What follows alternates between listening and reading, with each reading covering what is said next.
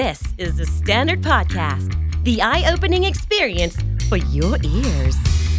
สวัสดีครับ ผมบิ๊กบุญ และคุณกำลังฟังคำนี้ดีพอดแคสต์สะสมสับกันวลนิดภาษาอังกฤษแข็งแรง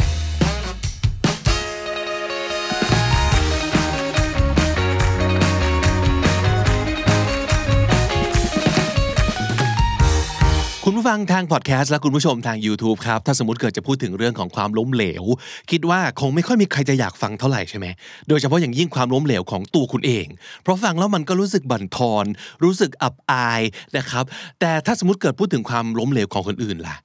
เราก็รู้สึกว่าเราก็ไม่อยากฟังเหมือนกัน เพราะว่าเราจะเรียนรู้อะไรจากคนที่เขาล้มเหลวมาแล้วล่ะ เราอยากจะฟังเรื่องของความสำเร็จมากกว่า เพราะเราเชื่อว่าอย่างน้อยเราจะได้แกะสูตรสำเร็จบางอย่าง แกะบทเรียนบางอย่าง จากคนที่เขาสำเร็จมาแล้ว แล้วก็เอามาใช้ในชีวิตของเราใช่ไหมครับ แต่จริง ๆ แล้วเนี่ยเรื่องของความล้มเหลวมันสามารถจะสอนอะไรเราได้มากกว่าที่เราคิดเยอะมากเลย วันนี้จะพูดถึงเรื่องของหนังสือเล่มนี้นะครับ philosophy ก็น่าจะเป็นการเล่นคำจาก philosophy ซึ่งหมายถึงปรัชญาใช่ไหมครับ philosophy ก็จะเป็นเรื่องของทักษะหรือว่าปรัชญาที่ว่าด้วยเรื่องของความล้มเหลวนะครับ ภาษาไทยใช้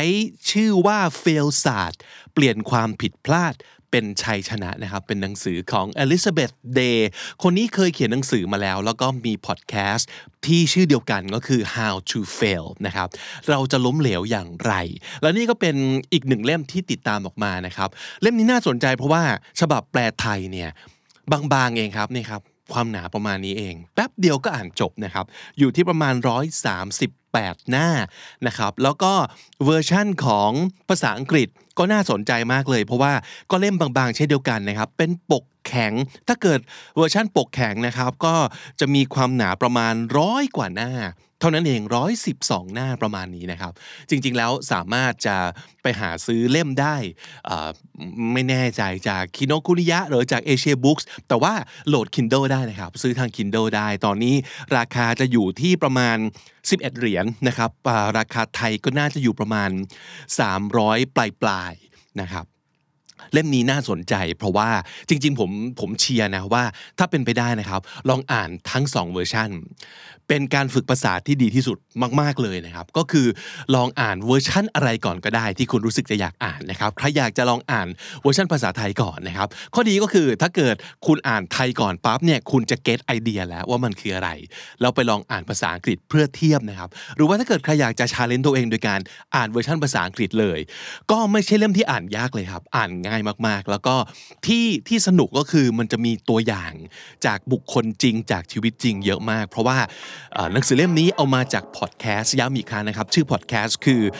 How to Fail with Elizabeth Day นะครับ ลองลองฟังตัวอย่างดูครับ Hello, and welcome to How to Fail with Elizabeth Day, the podcast that celebrates the things that haven't gone right. This is a podcast about learning from our mistakes and understanding that why we fail ultimately makes us stronger. Because learning how to fail in life actually means learning how to succeed better. หนังสือเล่มนี้ philosophy นะครับ a handbook for when things go wrong things go wrong ก็หมายถึงว่าอะไรต่อมีอะไรเนี่ยมันผิดพลาดไปหมด มันไม่ได้เป็นไปอย่างที่เราคาดไว้หรือว่าอย่างที่เราอยากให้มันเป็นนะครับ เราเรียนรู้อะไรบ้างจากหนังสือเล่มนี้นะครับ จริง ๆ แล้วอย่างที่บอกเลยครับ เราเรียนรู้จากความล้มเหลวได้เยอะมาก อย่างน้อยนะฮะมีเจ็ดหลัก 7 ประการนะครับ หรือว่าเขาใช้คาว่าเป็น fail principles นะครับเป็น principle ก็คือเป็นหลักเป็นกฎ เป็นไอเดีย เป็น general idea บางอย่างนะครับ เราจะได้ทำความรู้จักธรรมชาติของความล้มเหลวได้ดีขึ้น แล้วจะได้รู้ว่ามันเป็นยังไง มันสามารถจะเอามาประยุกต์ใช้กับชีวิตเราได้อย่างไรนะครับ วันนี้พูดถึงเรื่องของ seven failure principles นะครับ ข้อหนึ่ง failure just is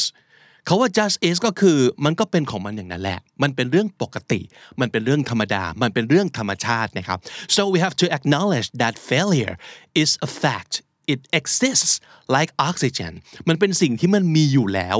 ในธรรมชาติ เราไม่สามารถจะหลีกเลี่ยงการไม่สูดออกซิเจนเข้าสู่ร่างกายได้ฉันใด เราก็ไม่สามารถหลีกเลี่ยงที่จะต้องผิดพลาดหรือว่าล้มเหลวบ้างฉันนั้นในชีวิตนะครับ so failure gives us the opportunity to learn if we choose to let it you have to make mistakes in order to solve problems อันนี้เป็นเรื่องที่เราคุยกันค่อนข้างบ่อยในรายการก็คือ เราเนี่ยหลีกเลี่ยงการทำผิดพลาดไม่ได้นะครับ และทุกครั้งที่เราผิดพลาด นั่นคือโอกาสในการเรียนรู้ เพราะฉะนั้นให้มันเกิดขึ้นอย่างเป็นธรรมชาติ แล้วก็ตักตวงเก็บเกี่ยวบทเรียนจากมันอย่างเป็นธรรมชาติเช่นเดียวกัน อีกอันหนึ่งที่น่าสนใจของหลักการข้อนี้ก็คือ failure is not what other people tell you it is เราต้องนิยามความล้มเหลวในแบบของเราเอง อย่าบอก อย่าปล่อยให้คนอื่นบอกว่าสิ่งที่เราทำนี่เรียกว่าความล้มเหลว สิ่งที่เราพลาดไปนี่เรียกว่าความล้มเหลว มันอาจจะไม่ใช่อย่างนั้นก็ได้นะครับ เพราะฉะนั้นเราต้องเรียนรู้ความล้มเหลวอย่างที่มันเกิดขึ้นกับเราจริง ๆ อย่าไปฟังคนอื่น อย่าปล่อยให้คนอื่นมาชี้ แล้วบอกว่าสิ่งที่เราทำอะไรบ้าง เรียกว่าล้มเหลว อะไรบ้าง เรียกว่าสำเร็จนะครับ อีกอันหนึ่งที่น่าสนใจก็คือ your experience of failure is personal มันเป็นเรื่องส่วนตัวนะครับ อย่าจะอย่าเอาความล้มเหลวหรือความสำเร็จของเราไปเทียบกับของใครนะครับ มันเป็นเรื่อง personal มากๆ และสิ่งที่น่าจะต้องท่องเอาไว้เลยนะครับ ก็คือ failure is part of the process of getting where you need to be ถ้าเราอยากจะมุ่งหน้าไปสู่จุดหมายอะไรสักอย่างหนึ่ง failure คือขั้นตอนหนึ่งเท่านั้นเอง ความล้มเหลวเป็นหนึ่งขั้นตอน นะครับ เป็นหนึ่งในกระบวนการที่จะพาคุณไปสู่จุดหมายหรือว่าไปสู่ความสำเร็จในแบบของคุณ กฎข้อที่สองของความล้มเหลวก็คือ you're not your worst thoughts ตรงนี้คือ เขาว่าด้วยเรื่องของความรู้สึกที่มักจะเกิดขึ้นเวลาเราล้มเหลว สิ่งที่เราจะบอกกับตัวเอง โดยที่มันเป็นเสียงที่อยู่ข้างในเราครับ แล้วเราก็จะมีความรู้สึกว่ามันจะมีเสียงบางอย่าง ซึ่งคอยหลอกหลอนเราตลอดเวลา ที่จะบอกว่าเราล้มเหลวอย่างไร และเรารู้สึกอย่างไร เรารู้สึกเหมือนกับเป็น loser เรารู้สึกเหมือนกับเป็น failure เรานี่แย่แล้วนะครับไม่มีใครที่สามารถจะช่วยเราได้แล้ว และ ชีวิตเราจบเหแล้วนะครับทั้งหมดทั้งปวงนั้นเป็นสิ่งที่เราบอกกับตัวเราเอง แต่หลายๆครั้งเราลืมไปว่า เราสามารถสั่งให้สมองบอกกับเรายังไงก็ได้นะครับเขาบอกว่า your brain is an organ you have the ability to control อย่าลืมว่าสมองนั้นก็เป็นอวัยวะส่วนหนึ่งของร่างกาย ซึ่งคุณสามารถควบคุมมันได้นะครับเขายกตัวอย่างว่า เวลาเราบอกให้สมองเรานะครับ ยกแขนซ้ายขึ้น สมองเราจะไม่สามารถเถียงได้ว่าไม่เอาไม่เอา ยกขาขวาดีกว่า มันไม่สามารถจะทำได้ เพราะว่าจริง ๆ แล้วเนี่ยสมองก็จะทำในสิ่งที่เราบอกให้มันทำ so you can train your brain to think more positively you can ask it to take a negative thought and replace it with a positive one so it's simply a matter of practicing เราสามารถฝึกให้สมองเราคิดยังไงก็ได้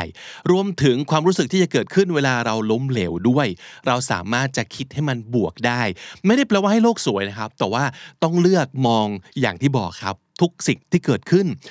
แม้แต่ความล้มเหลว ก็เป็นบทเรียนให้กับเราได้นะครับ นั่นคือข้อ 2 ก็คือ you're not your worst thoughts อันที่ 3 คือ almost everyone feels they've failed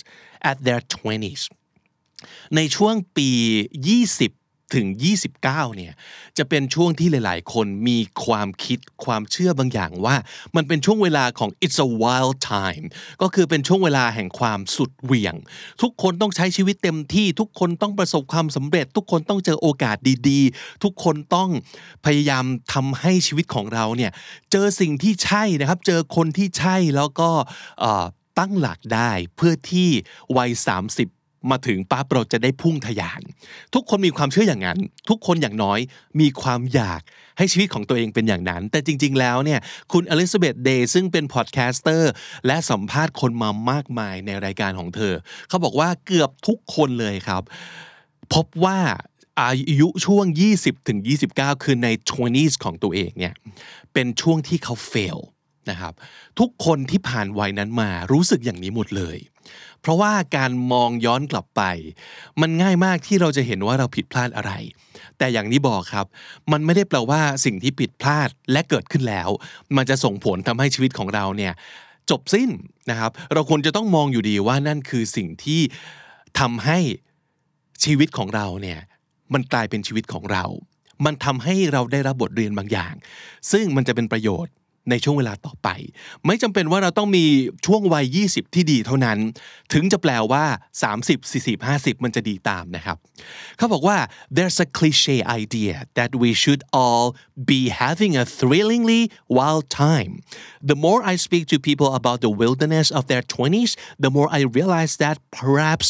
the greatest achievement of this particular decade is living through it คาว่า live through it ก็คือ ไปให้รอดครับ อย่างน้อยคุณต้องอยู่กับวัย 20 นี้ ให้ตลอดรอดฝั่ง ไม่ว่าจะเกิดอะไรขึ้น ซึ่งเอาจริงแล้วเนี่ยมันมีโอกาสมาก ๆ ที่คนที่ยังประสบการณ์ไม่เยอะ จะได้เจอกับอุปสรรคที่เราแก้ไม่ได้ เพราะฉะนั้นจริง ๆ แล้วถูกแล้วครับ ช่วงวัย 20 อาจจะเป็นช่วงวัยที่เรามีความล้มเหลวค่อนข้างเยอะนะครับ แต่ว่าการที่เราได้เรียนรู้แบบนี้เนี่ยมันจะทำให้อย่างน้อยเราได้รู้ว่า you're not alone คุณไม่ได้เป็นคนเดียวที่รู้สึกล้มเหลว หรือว่าเจอความล้มเหลว เยอะเป็นพิเศษในช่วงวัย 20 ถึง 29 ปีนะครับ เพราะฉะนั้นมันเป็นเรื่องปกติครับอันที่ 4 คือ breakups are not a tragedy อันนี้พูดถึงเรื่องเกี่ยวกับความสัมพันธ์โดยเฉพาะเลยนะครับ บทเรียนหนึ่งหรือว่าประโยคหนึ่งที่น่าสนใจมากในหนังสือเล่มนี้นะครับเขาบอกว่า people are brought to you for a reason คนที่ผ่านเข้ามาในชีวิตของเราเนี่ยเขาผ่านเข้ามาเพื่อจุดประสงค์บางอย่างนะครับ ต่อให้เขาไม่ได้เข้ามาแล้วทำให้ชีวิตเราดี เขาอาจจะเข้ามาแล้วทำให้ชีวิตเราแย่ แต่ว่านั่นคือบทเรียนที่เขาจะทิ้งไว้นะครับ so the purpose of their interaction with you is to teach you something you need to know ต่อให้เป็นคนที่ผ่านเข้ามา แล้วก็ทำให้ชีวิตเรารู้สึกแย่ หรือว่าเป็นคนที่ไม่ได้อยู่กับเราต่อไปตลอดชีวิตนะครับ อย่างน้อยเขาจะมีฟังก์ชันบางอย่าง ที่ผ่านเข้ามาแล้วสอนให้เรารู้อะไรบางอย่างที่เราควรจะต้องรู้ คนนี้ผ่านเข้ามาเพื่อ ให้บทเรียนกับเรานะครับ once this lesson has been taught everybody moves on หลังจากที่เราได้รับบทเรียนกันแล้วนะครับ ก็คือเขาก็จะเป็นบทเรียนให้กับเรา และในทางกลับกันเราเองก็จะเป็นบทเรียนให้กับเขาด้วย พอบทเรียนนั้นถูกสอนถูกเรียนกันเสร็จเรียบร้อยแล้ว ทุกคนก็จะ move on ต่อให้ไม่ได้ move on ไปด้วยกันก็ตามทีนะครับ a relationship is not a failure simply because it ends sometimes it is a success precisely because it has ended and you have been given the necessary knowledge you need to evolve บางครั้งเนี่ยความสำเร็จของความสัมพันธ์ ไม่ได้ลงเอยด้วยการอยู่ด้วยกันตลอดไปช่วงนิดนิรันดร์เท่านั้นนะแต่มันจะเป็นความสัมพันธ์ที่ประสบความสำเร็จ เพราะมันจบลง มันต้องจบลงเท่านั้นถึงจะเรียกว่าความสัมพันธ์นี้ประสบความสำเร็จนะครับ เพราะว่าบางคนเขาผ่านเข้ามาเพื่อผ่านไป เท่านั้นเองแล้วก็ให้บทเรียนกับเรา ถ้าสมมติเกิดเขาอยู่นี่สิ หรือว่าความสัมพันธ์ที่มันแย่มัน toxic แต่ไม่ยอมจบนี่สิ นั่นคือ failure นะครับไม่ได้แปลว่านั่นคือ success เพราะฉะนั้นความสัมพันธ์ที่ดี ไม่ใช่ความสัมพันธ์ที่ต้องอยู่กันต่อไปยาวๆ เท่านั้น ความสัมพันธ์บางอย่างมันแย่และมันต้องจบ ถึงจะเรียกว่าประสบความสำเร็จนะครับ แล้วก็อย่างที่บอกเลยว่า คนคนนั้นจะให้บทเรียนกับเราบางอย่าง ที่มีคุณค่าและ เป็นความจำเป็นสำหรับเราเพื่อให้เรา evolve ก็คือเราต้องวิวัฒนาการตัวของเราไปเรื่อยๆนะครับ and you can apply the same logic to friendships ไม่ใช่เฉพาะเรื่องเกี่ยวกับแฟนเท่านั้น มิตรภาพก็เช่นเดียวกัน บางครั้งความเป็นเพื่อนต้องจบลงครับ คนบางคนไม่ได้ไม่ได้ผ่านเข้ามาเพื่อเป็นเพื่อนกับเราไป ตลอดชีวิตนะครับ เพราะฉะนั้นมันไม่ใช่ tragedy มันไม่ใช่โศกนาฏกรรมนะครับ break ups เป็นเรื่องปกติ หลายๆ คนก็จะมอง break up ว่าก็คือรูปแบบหนึ่งของ failure นั่นเองก็คือความล้มเหลวอย่างหนึ่ง แต่อย่างที่บอกครับ บางความสัมพันธ์ต้องจบถึงจะเรียกว่าสำเร็จนะครับ อันที่ 5 คือ failure is data acquisition อันนี้น่าสนใจมาก data acquisition คือการได้มาซึ่งข้อมูลนะครับ เขามี 3 ตัวอย่างที่ยกมา แล้วผมคิดว่ามันน่าสนใจมากเลยนะครับ อันแรกคือเกี่ยวกับเรื่องของ a scientist ลองคิดดูซิว่าการทำการทดลองของนักวิทยาศาสตร์ มีสักกี่ครั้งในโลกนี้ ที่นักวิทยาศาสตร์ทำการทดลองปรับแล้วได้ผลอย่างที่เขาต้องการเลยทันที ไม่เคยมีใครเลยที่ลองทำการทดลองเสร็จปั๊บ หนึ่งครั้ง แล้วได้ยาวิเศษที่จะช่วยรักษาโรคร้ายทันที เขาต้องผ่านการทดลองล้มเหลวไม่รู้กี่ครั้ง ถึงในที่สุดไม่รู้ว่าอีกกี่การทดลองผ่านมา หรือว่าอีกกี่วันกี่เดือนกี่ปีผ่านมา ถึงจะได้สิ่งที่เขาต้องการ เพราะฉะนั้นเราต้องมองทุกๆ ความล้มเหลวในชีวิตของเรา เหมือนกับที่นักวิทยาศาสตร์ มองการทดลองของเขานะครับว่ามันคือขั้นตอนหนึ่งเพื่อ เพื่อเรียนรู้ในทุกๆ ครั้งที่มันล้มเหลวว่าอย่างน้อยเออ อันนี้ใช่ เออ อันนี้ไม่ใช่ เพื่อที่การทดลองครั้งต่อไปเนี่ย มันจะได้ขยับใกล้สู่จุดหมายมากขึ้นทีละนิดนะครับ นั่นคือเรื่องของนักวิทยาศาสตร์นะครับ ตัวอย่างที่สองเรื่องของการเดทเรื่องของการเดทก็คือคล้าย ๆ กันเลยเนาะทุกครั้งที่เราออกเดทเนี่ย เราก็จะเรียนรู้อย่างน้อยว่าอ๋อคนคนนี้ที่ออกเดทกับเราแล้วไม่เกิดเดทที่สองขึ้น เพราะว่าอะไร มันมีอะไรที่ไม่ใช่ อย่างน้อยเราเจอคนที่ไม่ถูกต้องหนึ่งคน เพื่อที่โอกาสหน้าที่จะมีการเดทครั้งต่อไปกับคนใหม่เนี่ย เราจะได้เข้าใจตัวเองมากขึ้นครับว่าโอเค ถ้าสมมติเกิดอย่างคนที่แล้วไม่ work เนี่ย เราก็จะได้ไม่ออกเดทซ้ำกับคนประเภทเดียวกัน เพราะฉะนั้นนี่คือการ data acquisition นะ เป็นการเก็บข้อมูลไปเรื่อยๆ เพื่อที่เราจะได้เข้าใกล้จุดหมายมากขึ้นเรื่อยๆ เช่นเดียวกันนะครับตัวอย่างที่ 3 ที่เขายกในหนังสือ เล่มนี้ก็คือเรื่องของ improv improv คือ improvisation improvisation ก็คือการด้นสดนะครับมันเป็นการแสดงตลกคล้ายๆ กับการเดี่ยวไมโครโฟนนะครับของของ comedy แต่ว่าต่างกันนิดนึงก็คือการแสดง improv เนี่ยมักจะเป็นการแสดงแบบสดๆนะครับอาจจะเกิดขึ้นในคลับ comedy club นะครับ แล้วก็มีการ audience participation ค่อนข้างเยอะ บางทีเนี่ยคนที่เป็นนักแสดงตลกแบบ improv เนี่ยก็จะต่อปากต่อคำสดๆ กับคนดูนะครับ ขอข้อมูลสดๆ จากคนดูแล้วก็เล่น ปล่อยมุกเลยทันทีนะครับ เพราะฉะนั้นมันเป็นศาสตร์ที่เสี่ยงมากกับการล้มเหลว เพราะว่ามันมีโอกาสที่คนดูจะไม่ฮากับเรา มีสิทธิ์ที่มุกจะแป้กเพราะว่าเราไม่ได้ซ้อมมานะครับ มันต้องเล่นกันสดๆเลย เพราะฉะนั้นนี่คือสิ่งที่ comedian หลายคนเนี่ยจะกลัวมากๆ แต่เขามีเขามีการทำเวิร์กช็อปแล้วก็สอน improv กันนะครับ แล้วเขาก็แขกคนหนึ่งของรายการพอดแคสต์นี้นะครับ เล่าให้อลิซาเบธเดย์ฟังว่าหลาย ๆ ครั้งเนี่ย คนที่สอนเวิร์กช็อป improv เนี่ยจะให้ทุกคนเริ่มต้น จากการตะโกนว่า we suck and we love to fail ก็คือเรามันห่วยแตกและเราก็ชอบที่จะแป้กที่จะล้มเหลวนะครับ เพราะเขาบอกว่าถ้าสมมติเกิดเราพยายาม normalize failure ก็คือทำให้ความล้มเหลวเนี่ยหรือว่าความมุกแปกในที่นี้นะครับ เป็นเรื่องธรรมชาติ normalize มันก็คือทำให้เป็นเรื่องปกติ we remove the fear and we banish the ego สองอย่างที่เป็นสิ่งที่เป็นศัตรูตัวร้ายของนักแสดง improv ก็คือ fear ความกลัวและ ego นะครับ การถือถืออีโก้ เพราะว่าทุกครั้งที่คนไม่ขำมุกของเรา นั่นคืออีโก้เราพังทลายมากเลยนะ ถูกไหมเออ แล้วเราก็จะมีความกลัว ซึ่งเป็นอุปสรรคสำคัญของนักแสดงอิมพรอเพราะฉะนั้นถ้าสมมติเกิดเรา normalize failure ว่าเฮ้ยแป๊กก็เป็นเรื่องธรรมดา แป๊กเป็นเรื่องปกตินะครับ นี่จะเป็นการที่ฝึกให้เราเคยชินว่าล้มเหลวก็ไม่เป็นไรนะครับ เป็น mindset ที่สำคัญมากนะกับคนที่จะทำอะไรที่มันน่ากลัวขนาดนั้นนะครับ อีก exercise หนึ่งที่น่าสนใจสำหรับนักแสดง improv เนี่ยเขาเรียกว่า seen enough ก็คือเราจะให้ นักแสดงอิมพรอฟขึ้นไปปล่อยมุกนะครับ แล้วเวลาปล่อยมุกไปเรื่อยๆปั๊บถ้าสมมติเกิดคนดูชอบ ไม่ต้องมีการโห่ไม่ต้องมีการปรบมืออะไรทั้งสิ้น ถ้าสมมติเกิดชอบนั่งต่อไป แต่ถ้าเกิดไม่ชอบ ให้ลุกแล้วก็เดินออกไปจากห้องนะครับเพราะฉะนั้นนี่คือสิ่งที่น่ากลัวมากเป็นอีกหนึ่งฝันร้ายของ comedian เลยนะว่าถ้าสมมติเกิดคนดูไม่ชอบแล้วแล้วกลับบ้านเนี่ย ความรู้สึกคือคนมันจะน้อยลงเรื่อยๆ จนที่สุดแล้วจะไม่เหลือใครเลยนะครับ นี่ก็เป็นแบบแบบฝึกหัดอันหนึ่งของนักแสดง improv ที่ทำให้เขารู้สึกว่าความล้มเหลวเนี่ยก็เป็นเรื่องที่เกิดขึ้นได้ และเป็นเรื่องที่เราต้องรับมือนะครับ นี่คือนี่คืออีกหนึ่งสิ่งสำคัญที่จะทำให้เขาเนี่ยได้เก็บข้อมูลว่า มุกนี้ใช่ มุกนี้ไม่ work นะครับ แล้วมันก็จะเกิดการพัฒนาเกิดการวิวัฒนาการ และในที่สุดเนี่ยเราก็จะได้เข้าใกล้ความสำเร็จไปทีละน้อยนะครับ นั่นคือสิ่งที่เรียนรู้ได้จากความล้มเหลวเช่นเดียวกัน อันต่อมาเขาบอกว่า there is no such thing as a future you a future you ไม่มีจริงครับ ตัวตนของเราในอนาคตไม่มีจริง ตรงนี้เขาหมายถึงอะไร ก็คือจริง ๆ แล้วเนี่ยอลิซาเบธเล่าให้ฟังว่า สิ่งที่เขามักจะทำก็คือ a five year plan หลายๆคนเคยเคยเจอคำถามนี้ใช่ไหมว่า มองเห็นตัวเองในอนาคตอีก 5 ปีอย่างไร ซึ่งหลายๆคนเนี่ยจะ take this question super seriously นะก็คือเขาจะนั่งแพลนเลยว่าอีก 5 ปีข้างหน้าเขาต้องการให้ตัวเขาในอนาคต the future you เนี่ย เป็นอย่างไร ประสบความสำเร็จยังไงมีชีวิตอยู่ที่ไหน ได้เงินเดือนเท่าไหร่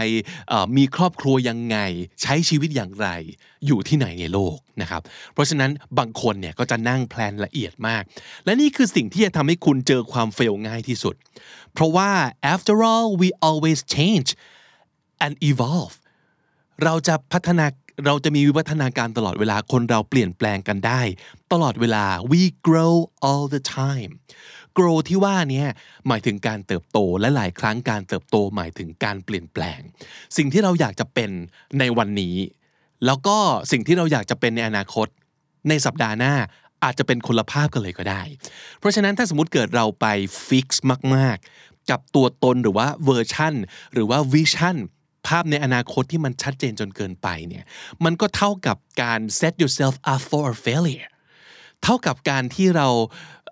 พยายามวางแผนให้เราล้มเหลวอยู่ดี เพราะฉะนั้นอันหนึ่งที่เราสามารถจะเรียนรู้ได้ก็คือ เราต้องมีความ flexibility กับการเติบโตของเราให้มากเหมือนกันนะครับ ประโยคหนึ่งที่น่าสนใจมากเลยหนังสือเล่มนี้ครับ ก็คือ overblown expectation is the thief of happiness overblown คืออะไรที่มันมากจนเกินไปนะครับ ความคาดหวังที่มันเกินจริง มันจะเป็นขโมยที่สามารถจะ ฉกฉวยเอาความสุขของเราออกไปจากชีวิตได้ง่ายมาก ๆเลย เพราะฉะนั้นถ้าสมมติเกิดเราหวังมากเกินไป ตั้งความหวังฟิกซ์มากจนเกินไป นั่นคือจะทำให้เราไม่มีความสุขแล้วเราก็จะพบกับความล้มเหลวในที่สุดอย่างง่ายมากนะครับ ซึ่งเขาบอกว่าจริง ๆ แล้วเนี่ยไม่ได้บอกให้ทุกคนเนี่ยหยุดคิดถึงอนาคตเนี่ยแต่ว่า you have to make sure that your thoughts about the future should be realistically grounded in the present ก็คือความคาดหวังที่เรามีในอนาคตมันต้องยึดโยงอยู่กับความเป็นจริงในปัจจุบัน และความเป็นจริงในปัจจุบันนี้นี่แหละนะครับ คือสิ่งที่มันสามารถเปลี่ยนแปลงได้ ตลอดเวลา อย่าไปคิดว่า ภาพของเราที่ต้องการให้เกิดขึ้นในอนาคตที่มันสวยหรูนั้นเปลี่ยนแปลงไม่ได้ ต้องคิดว่ามันเปลี่ยนแปลงได้เสมอ เราถึงจะรับมือกับความล้มเหลวที่อาจจะเกิดขึ้นได้นะครับ และสุดท้ายเลยนะครับกฎ 7 ข้อของความล้มเหลวเขาบอกว่า being open about your vulnerabilities is the source of true strength หลายๆ คนเนี่ยจะพยายามหลีกเลี่ยงที่จะพูดถึง อาการบาดเจ็บของตัวเอง จุดอ่อนของตัวเอง ความล้มเหลวของตัวเอง failure มันเป็นเรื่องที่